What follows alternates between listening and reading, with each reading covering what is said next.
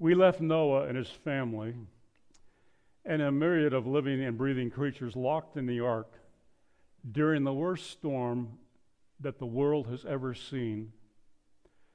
God opened the windows of heaven and the fountains of the deep, and it rained for 40 days and 40 nights. The waters kept rising for 150 days. The ark floated on the waves, being taken wherever the wind and the currents would take them. You see, that ark was not built to navigate, it was just built to be a floating house for one mathematician figures about 125,000 animals and the family of eight, um, and all the birds and all the insects that rode along on the animals. It was a full boat. The ark was built to be the only safe place on the planet when God poured out his wrath against the sin of mankind. God said they, they become so evil, their thoughts are evil continually. I'm going to start over. We are left to our imaginations as to what it was like for those eight people in the ark along with all those animals. Now, a number of you, a number of us have been on cruise ships where you had a steward to make your bed, you had somebody to serve you meals, you didn't have to cook a thing. Everything was provided. It wasn't one of those kind of cruises. They were the crew. I can only not even want to imagine the fragrance of the air. It was not a weekend trip, it was not a month long trip. They were on the ark for one year and 10 days. All closed in. It appears that there was one window and one door, and God shut the door, and it appeared they had to wait for God to open the door. And they, they did have around the top, it appears that they had an open vent.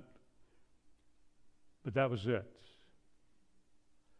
Have you ever considered how much time they spent in total darkness on that boat?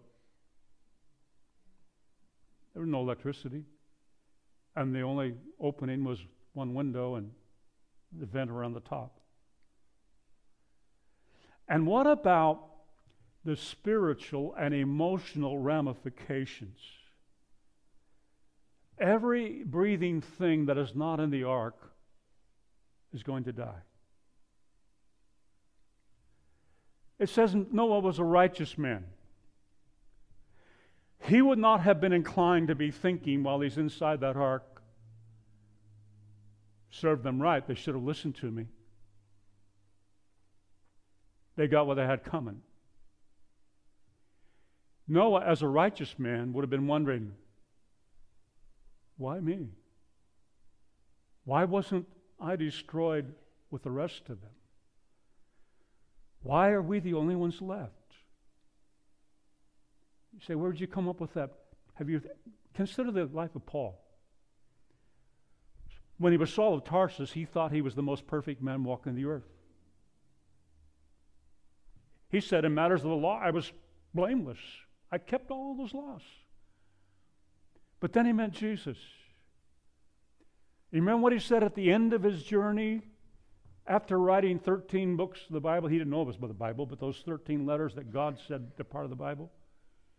He said, Timothy, here is a saying that's worthy of all acceptance. Jesus Christ died to save sinners, of whom I am chief.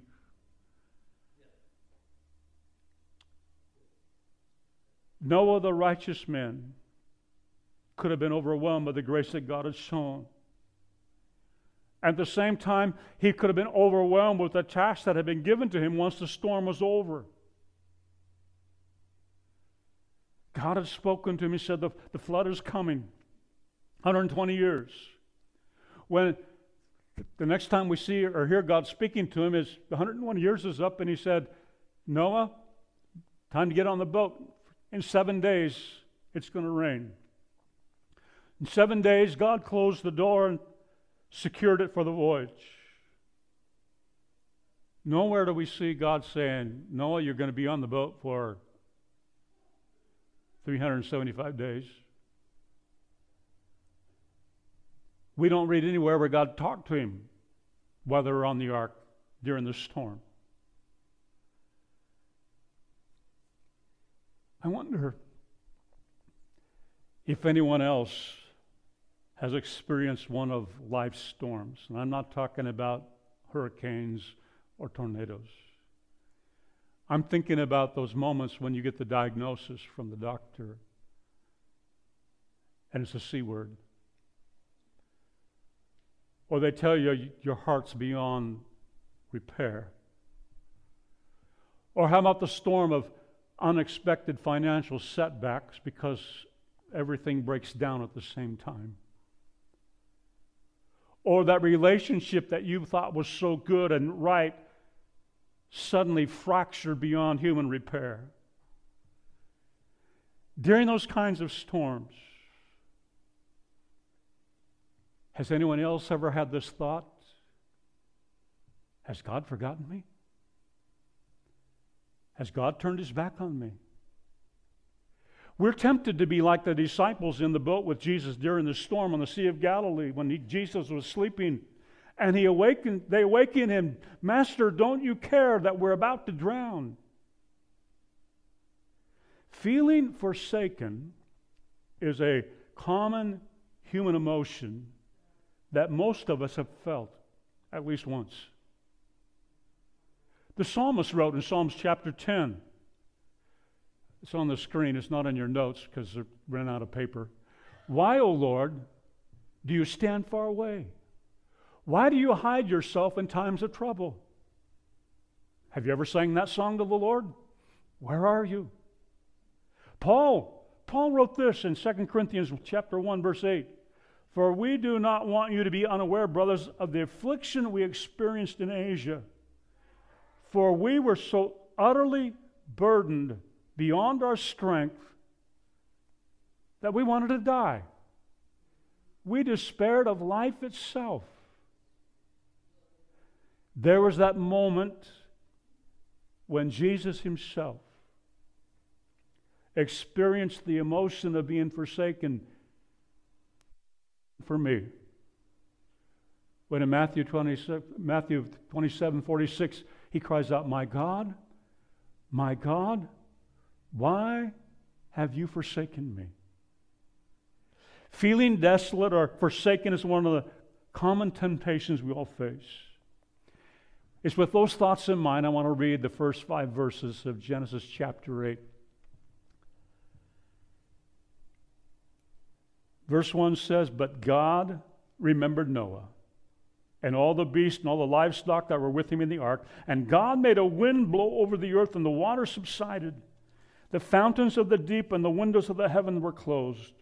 The rain from the heavens was restrained, and the waters receded from the earth continually. At the end of 150 days, the waters had abated, and in the seventh month of the seventh day of the month, the ark came to rest on the mountains of Ararat. And the waters continued to abate until the tenth month. In the tenth month, on the first day of the month, the top of the mountains were seen. But God remembered Noah. Chapter 7 ended with everything being covered with water. Everything that was living and not in the ark had died. Only eight people left. But God remembered Noah. Now, what does that mean? Does that mean that God had become so preoccupied with the things going on there that he forgot about Noah and, and the ark? That he just totally slipped his mind?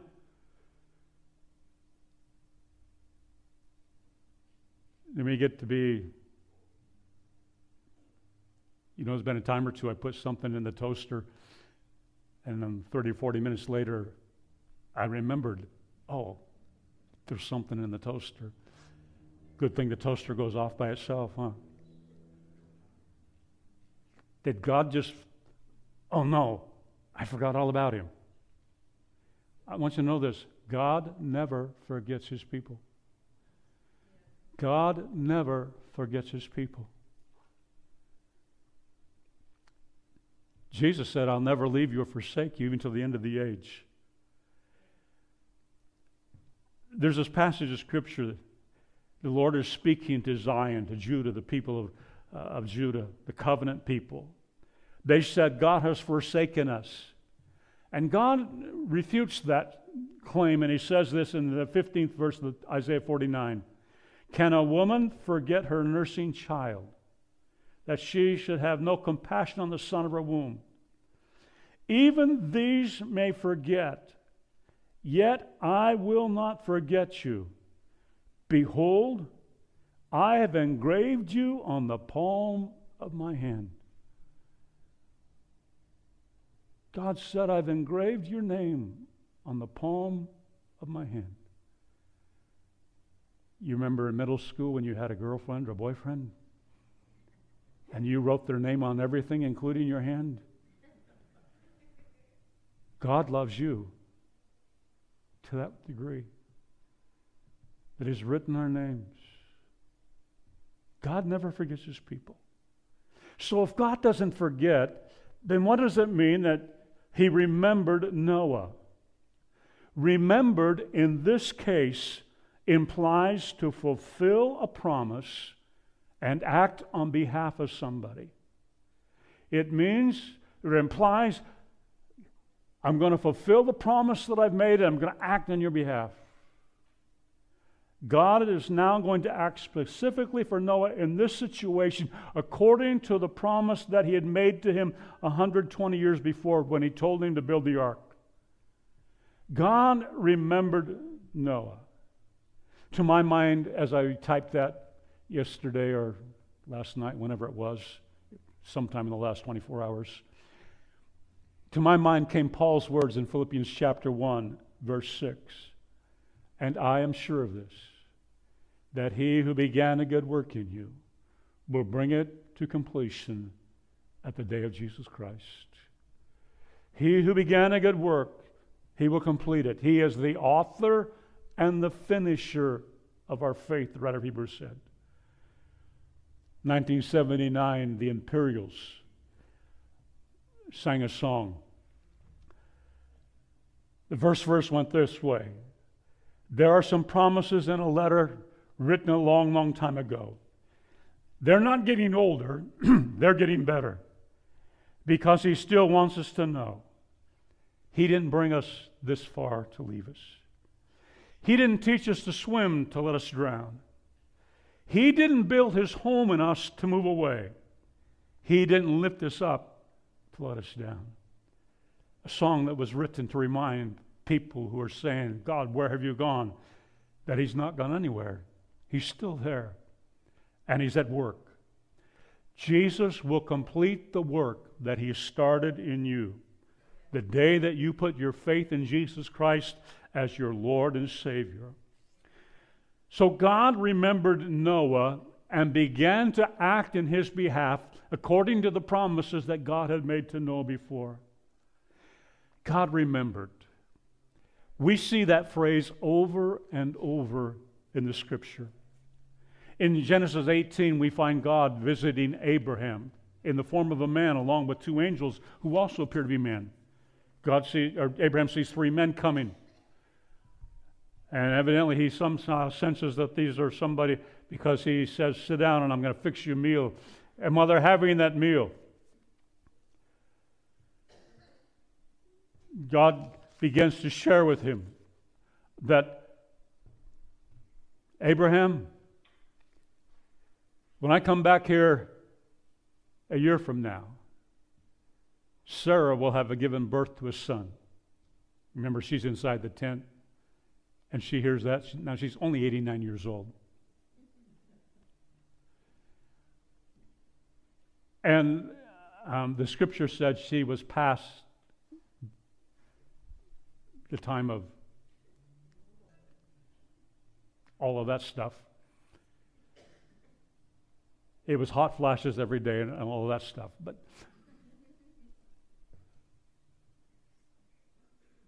and remember, God had made the promise to them 25 years before that, 24 years. And God said, I've come for two reasons. I've come to tell you that you're going to have a son. And when the Lord got up with the two men and they're getting ready to leave, and the Lord began speaking to the angels and said, I think we should tell Abraham because he's the one I've chosen to be a blessing to all the nations of the world. I need to tell him what we're, we're here to, we've come to see firsthand what's going on in Sodom and Gomorrah. We've heard it in heaven. And if what we see is what we've seen and what we've heard is the same as what we see when we get here, we're going to wipe those cities off the face of the planet. And remember, Abraham says, Lord, if there's 50 righteous, will you save the cities? Yes. 40, yes. 30, yes. Down to 10. Unfortunately, they could not find 10 righteous people in the city of Sodom. Couldn't find 10 people who lived in the fear of God. It had been placed by self gratification and perversion. You can read the story of fire falling from heaven, destroying those cities. But look what the Bible record says about the event when it was all over. Genesis 19:29. So it was that when God destroyed the cities of the valley, God remembered Abraham and set Lot out of the midst of the overthrow when he overthrew the cities in which Lot had lived. God remembered Abraham, acting on his behalf, saving his nephew from the destruction of that city. When it says God remembered, it means God moved in his behalf. God answered his prayer to the best degree that he could. And Lot and his children left, and his wife. And you know, she turned around and looked back and turned to pillar salt. Psalms 105 is a song of thanksgiving specifically recalling God's miraculous intervention and deliverance of the Israelites from Egypt. Twice in the song, the writer speaks of God acting on behalf of Israel because, well, look at verse 20, 42. For he remembered his holy promise and Abraham his servant. He remembered Ab- he brought them out of Egypt because he remembered Abraham, the promise he made to Abraham, and he acted on it. Though Abraham had been dead for four centuries, God had made a covenant with him. He did not forget that covenant and suddenly say one day, Oh, rather, God remembered Abraham and acted on the promise at the perfect time. God remembered Abraham and acted on the promises at the perfect time. God is always on time. And it's not necessarily our time. In fact, more often than not, it doesn't even come close. Genesis 29 and 30 we find a true story that would make a wonderful script for a daytime soap opera if you're into all kinds of drama. It is the tale of the rivalry of two sisters married to the same man. It's the story of Jacob's two wives, Leah and Rachel. You remember, Jacob never wanted Leah to be his wife. When he got to the land of his uncle Laban and he saw uh, Rachel, he fell in love. He was hit so hard with his infatuation that he made a deal to work for Laban for seven years for the hand of his daughter in marriage. The day of the wedding, everything goes off without a hitch. They consummate the wedding that has taken place. And when the lights come on, when the sun comes up, he discovers he's been married to Leah, the older sister, the one with weak eyes. And I don't know what that means, other than the fact she probably was not nearly as good looking as Rachel. Jacob is so disappointed, but so infatuated with Rachel that he agrees to work another seven years to marry both daughters. You see, Laban says you can't have the youngest daughter first. That's not the right, that's not the custom. So he ends up with both of them. And the competition began. And God opened Leah's womb, and she had a son, and a son, a son, and a son. She had four sons. And Rachel has none. Rachel goes after Jacob as, like it's his fault. And then she comes up with the idea take my handmaiden. Seems like that happened in the family tree someplace way back in Abraham and Hagar. Take my handmaiden. And the handmaiden has a son and another son. And then Leah sees that, so she has her handmaiden, and that handmaiden has two more sons, and Jacob has all these sons, and now he's got four mamas to take care of. And then the miracle happened. Verse 22 of Genesis 30. Then God remembered Rachel. God listened to her and opened her womb. She conceived and bore a son and said, God has taken away my reproach. And she called his name Joseph, saying, May the Lord add to me another son. God remembered Rachel. And she gave birth to the son that God would use to preserve the family of Abraham in the time of great drought and famine. The son that God would use to be the source of blessing to his brother and to his father. Rachel had been barren for years, but God remembered her and acted on her behalf. The note I want you to see is this God remembered Rachel and answered her prayer. And answered her prayer. God listened to her and opened her womb. If you turn a few more pages to the right in our Bibles, we find the story of another man and two wives. And that never worked out well. In 1 Samuel, read the story of Elkanah and his wives Hannah and Peninnah, or Peninnah. Peninnah had children, but Hannah had none. Same story as before. Which is something that Peninnah took great delight in pointing out to Hannah to provoke her grievously and to irritate her. That's what the scripture said. She took delight in irritating this other wife. Her rival is the way the scripture talks about it. To not to be able to bear children was seen as a curse of God upon a woman in that day. The writer of 1 Samuel tells us the story of Elkanah taking his family to Shiloh every year to offer sacrifices and worship God. And when they offered their sacrifice, the particular sacrifice they offered, part of it was for the family to eat. And he would always give Hannah a double portion, but she chose not to eat on this particular time. Instead, she went next to the house of the Lord. And there she knelt down and she began to weep before the Lord and to pray. 1 Samuel 1:10 says this, she was deeply distressed and prayed to the Lord and wept bitterly. And she vowed a vow and said, Lord of hosts, if you will indeed look on the affliction of your servant and remember me and not forget your servant, but will give to your servant a son, then I will give him to the Lord all the days of his life, and no razor shall touch his head. She prays, but in her prayer, you forgot me. You forgot me, like we've all thought. But that wasn't the case. Eli the priest was watching her and because she was just moving her lips and not talking out loud. He thought she was drunk and and she she responded, "No, no, no, I'm stone sober. I'm a woman pouring out my heart in great anxiety and vexation before the Lord." Eli blesses her.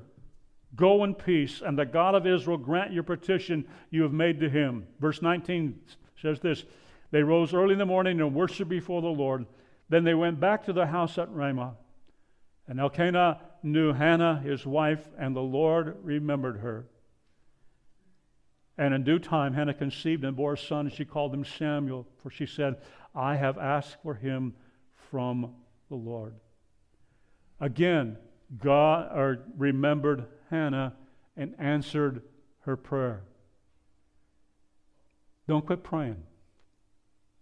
In case you're not catching up where I'm going with that. Don't quit praying.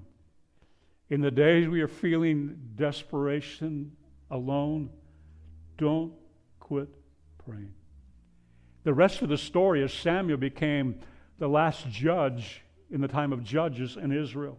He served as priest, he served as prophet, spiritual leader for a long time. He's the one who anointed the first king of Israel, Saul. And then he anointed David to take Saul's place. Pastor Matt Woodley says that there are 73 times that we read God remembered in the Bible. I didn't take time to try to find them all, so you can check up on Pastor Matt and see if he said that's true. But I want to point out one more this morning. In the second book of the Bible, the book of Exodus, let's look at what Moses wrote in the last couple of verses of chapter 2. And God heard their groaning. God remembered his covenant with Abraham, with Isaac, with Jacob. God saw the people of Israel, and God knew God remembered his covenant and he began to fulfill his promise. He remembered his covenant. God's a covenant making God and he always keeps covenant. He remembered the covenant. The people were groaning. What people? Jacob's family, the Israelites. They were living in Egypt as slaves. 400 years before, they had gone down to Egypt at the invitation of the Pharaoh and given the land of Goshen. There was 70 of them then. But remember, Joseph had been sent ahead when he was sold by his brothers into slavery. And through the series of events, God elevated him to be the man in charge of all the food supply for the land of Egypt. And people came from everywhere in the Middle East during that famine to find food because God had told him what the dream was all about and how to save that food. But now, 400 years have passed.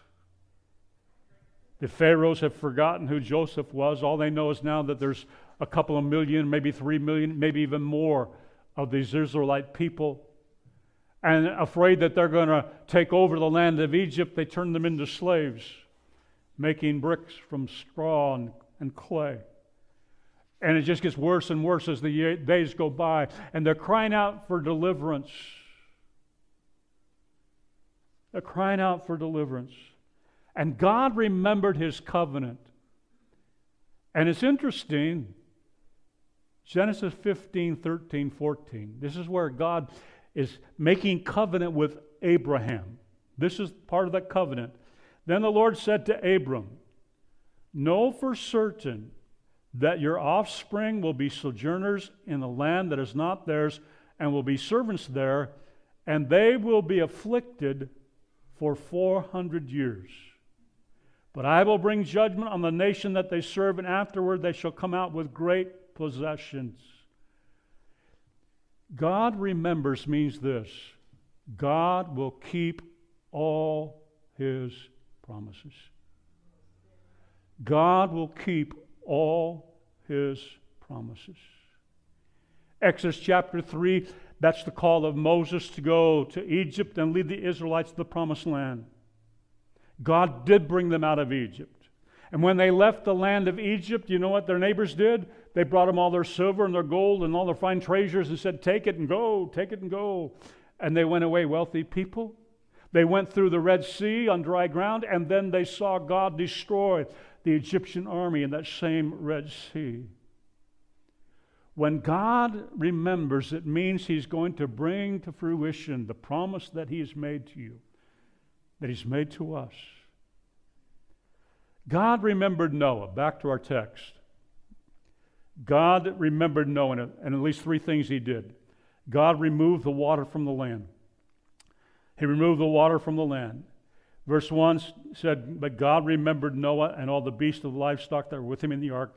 And God made a wind blow over the earth, and the waters subsided. It didn't happen in a moment, it took five months. God dried out the earth the best way possible. Because God always does things the best way possible. He made a wind to blow, and the waters subsided. I have no idea what Moses was thinking when he wrote this account in Genesis. But it's very interesting to me when he said God made a wind to blow that he used the very same Hebrew word that you find in Genesis chapter 1, verse 2. It says, There the earth was without form and void, and darkness was over the face of the deep, and the Spirit of God was hovering over the face of the waters. Spirit of God. Spirit is the same word as wind. Wind and spirit are the same word. Last Sunday, we talked about the fact that the flood was a deconstruction of the planet. Things returned to the way they were when God spoke it into existence. When He said everything was void, God moved on the face of the waters, and the Spirit or the wind of God moved, and the planet began to take shape. After the flood, the wind began to blow. The Spirit of God began to bring life again, and the waters moved back into the confines that God had marked out for them on day two of creation. The rain stopped. The sun melted away the clouds. Plants began to grow. When God remembers, He often does it with a burst of power. A burst of power. Acts chapter 2, on the day of Pentecost, they were in the upper room, somewhere in Jerusalem, when suddenly there came the sound of a, a what? Mighty rushing wind. Do you remember how God opened the Red Sea? God caused a wind to blow and it parted the waters. In Acts 2, a mighty rushing wind, the sound came in, and tongues of fire set on them, and they were all filled with the Holy Spirit.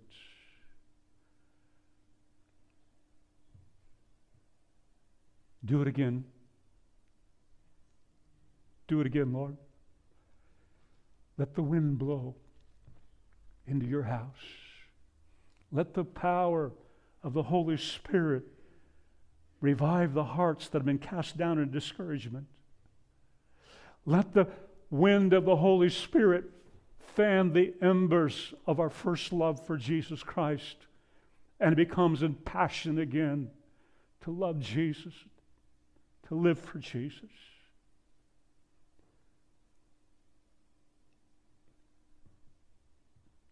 hymn writer, the 1800s, the end of the 1800s, he wrote, Oh Lord, send the power just now. Oh Lord, send the power just now. Oh Lord, send the power just now and baptize everyone. God remembered Noah. God gave him a sign. God gave him a sign. Verse 6 says this At the end of 40 days, Noah opened the window of the ark that he made and sent forth a raven. It went to and fro until the waters were dried up from the earth. Then he sent forth a dove from him to see if the waters had subsided from the face of the ground. But the dove found no place to set her foot, and she returned to him to the ark, and she returned to him to the ark, for the waters were still on the face of the whole earth. So he put out his hand and took her and brought her into the ark with him. He waited another seven days, and again he sent forth the ark, or forth the dove out of the ark.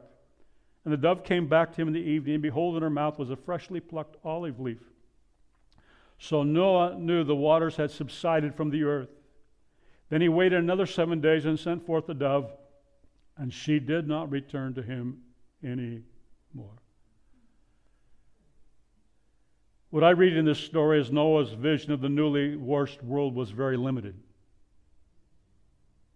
We read a few moments ago the tops of the mountains were visible. It appears to me that the configuration of the ark kept the passengers on board from seeing the ground as long as they were in the boat. I mean, read it. It appears that they cannot see the ground until they take the cover off. Which means God not only had the grace to save them in the midst of the storm, God gave them the grace to not have to see the carnage that took place as thousands of people went into eternity when the flood came. But now the boat stopped moving. There's no rain. He can't see the ground around him, so he brings one of the ravens, one of the unclean animals, and lets it go out the window. Which, and it never comes back. It said they just kept raven, kind of like our crows, soaring round and round and round. And when it find a dead carcass, it would have a feast. And the thing about ravens, crows, they don't share. They'll fight each other. You see it all the time. The crow didn't go back, and, or the raven didn't go back to the boat and say, "Hey, come on." There's to the other bird. He just kept going feasting. Then he sent out a dove, a dove, one of the clean birds. They don't soar quite like a raven, flapping their wings and no place to put its foot, no place to perch. So it comes back, and it says that Noah stretched out his arm the dove grabbed a hold of his finger, and Noah brought back into the ark. Water everywhere. A week later, sends the dove out again, and this time comes back with the leaf of an olive branch. Proof the waters are receding, the land is becoming visible again. He waits another week and sends out the dove, and now this time the dove went and found a home, preparing a nest for when his mate comes or her mate comes a sign. It's going to be okay, Noah. It's going to be okay. The Lord gives us signs as well. I can't tell you how often when either Vicky or Rick picks out the worship music that the music will align exactly with the message that I'm going to bring. And even though I'm going verse by verse through chapters, of, I never tell anybody how I'm going to, because I never know until Saturday night how I'm going to finally unfold it. They never know, but the Lord knows. It's a sign that comes often to me that this is what the Lord wants us to know today. God gives a sign. I can't tell you how many people over the years after they have lost a loved one will share with me some what might be, to other people seem insignificant circumstance takes place. But it was something that was special to them and that loved one that just comes as a reassurance. It's going to be okay. It's going to be okay. Thank God for the signs that He gives to us. Amen. God remembered Noah. Number three, God spoke a clear word to him. He spoke a clear word to him. Verse 13, in the 600 year, in the 601st year, in the first month, in the first day of the month, the waters were dried from off the earth. And Noah removed the covering of the ark and looked. See, now he finally gets to see the ground. And behold, the face of the ground was dry. In the second month, on the 27th day of the month, the earth had dried out. Then God said to Noah, Go out from the ark, you and your wife and your sons and your sons' wives with you. Bring out with you every living thing that is with you, all flesh, birds and animals, and every creeping thing that creeps on the earth, that they may swarm on the earth and be fruitful and multiply in the earth. So Noah went out, his sons and his wives and his sons' wives with him.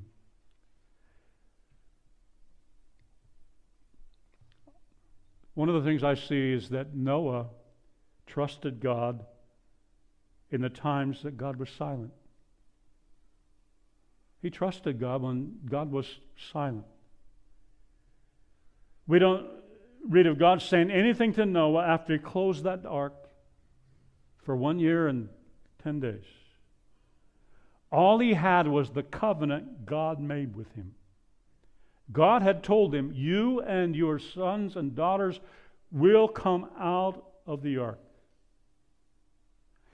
I do not know any believer who's been a believer for any length of time who has not had a season in their life when they felt like my prayers aren't going past the ceiling. Anybody relate?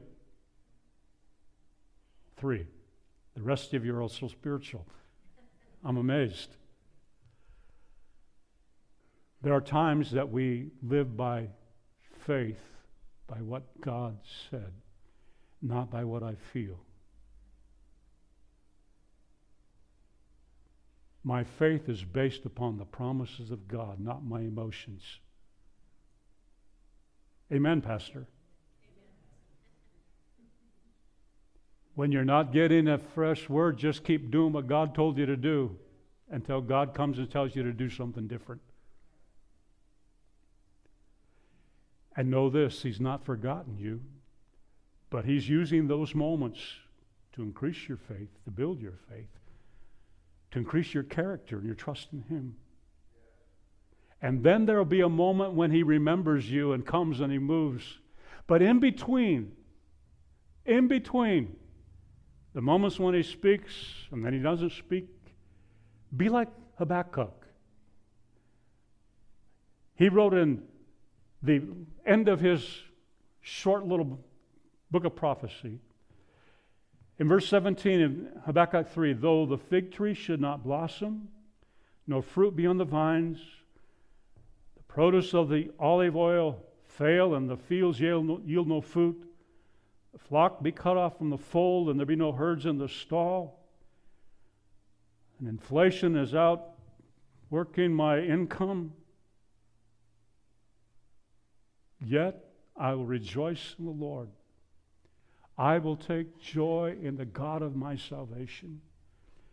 He said, when the circumstance, everything looks bleak around me, but you know what? I'm still going to rejoice in the Lord because God keeps His word. God keeps His promises. And it's always on the perfect time. Next note in your notes, I think. Noah waited patiently until the Lord spoke. He waited patiently. Did you notice it was the first month, the first day the waters had dried off the earth, but it was not until the 27th day of the second month that the earth had dried out and God spoke. Noah knew from the sign of the dove there's land out there to stand on, but he did not try to get off the ark even though it's been over a year. He waited for the voice of the Lord. Obedient faith is our response to God's word. Obedient faith is our response to God's word.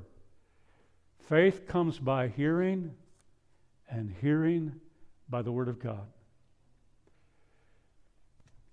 Write fast because here's boom, boom, boom. Obeying the will of God involves number one, doing the right thing. It involves doing the right thing.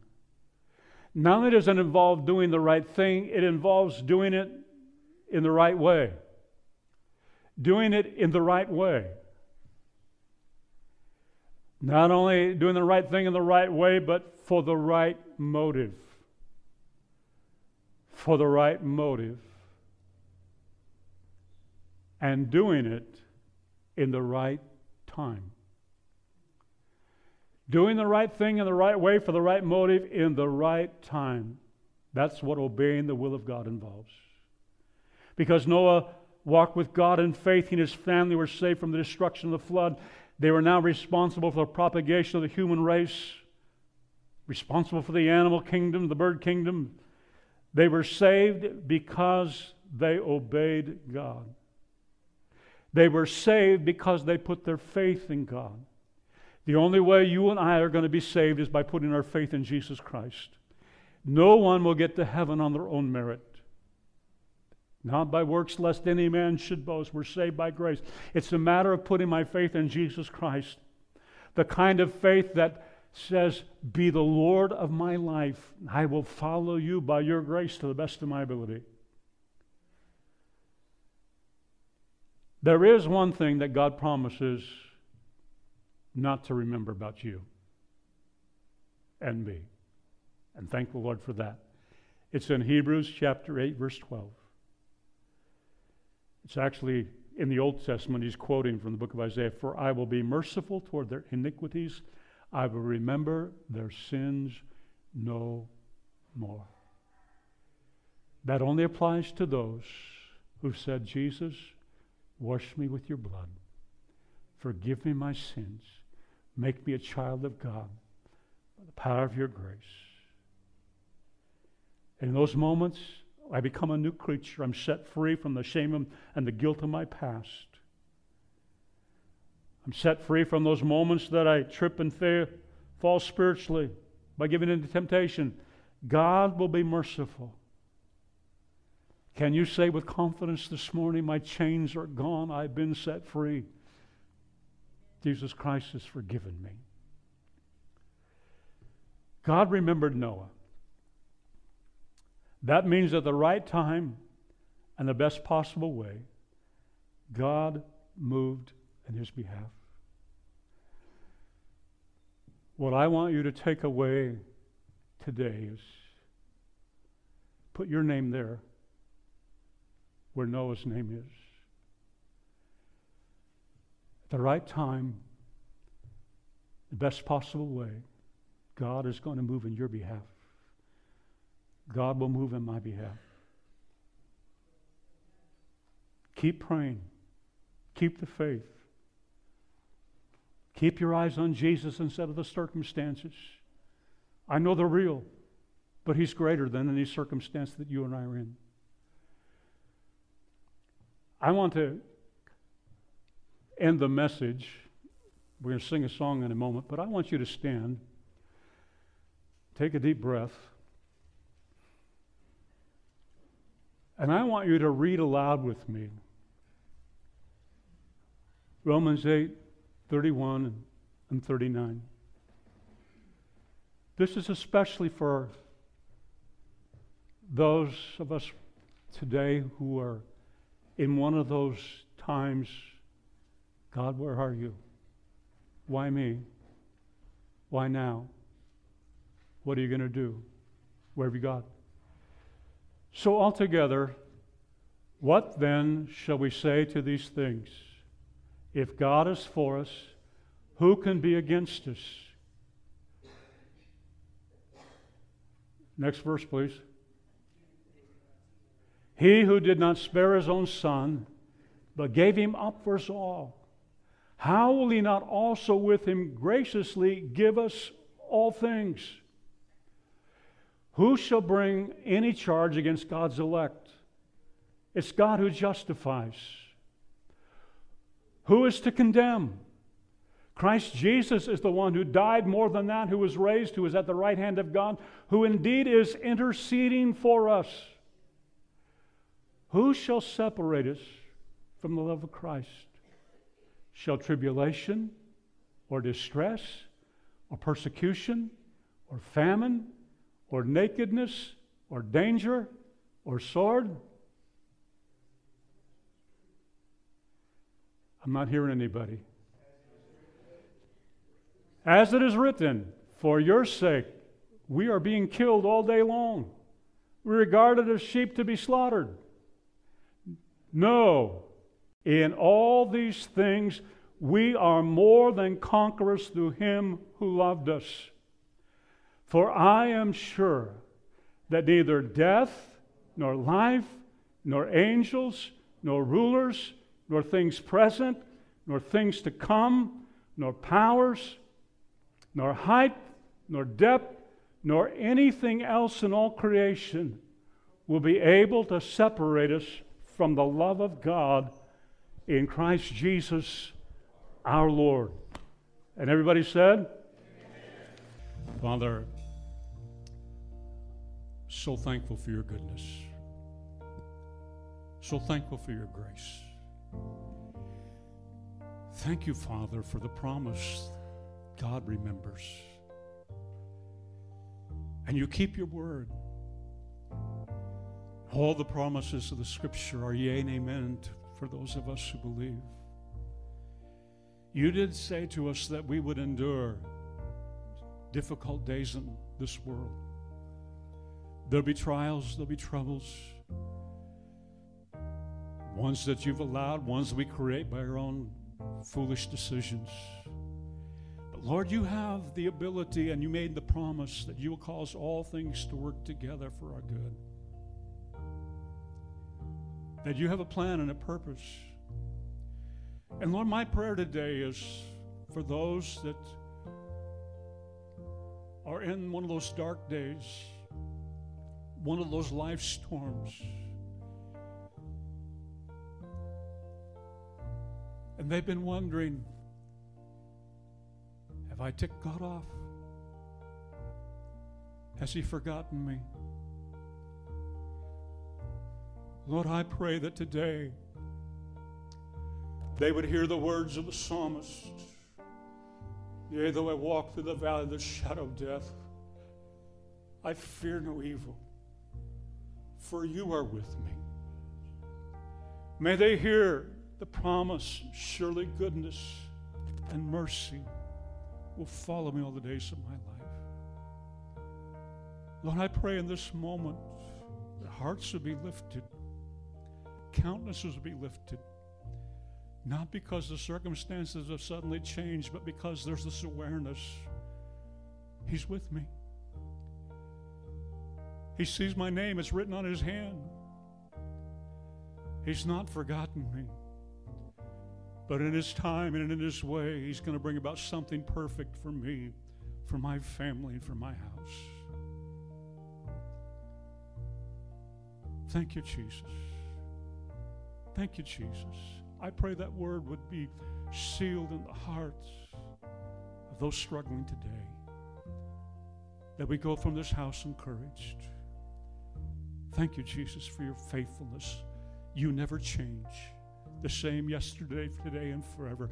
You're not a man that you should lie, the Son of Man that you should repent. Have you not said it? Will it not come to pass?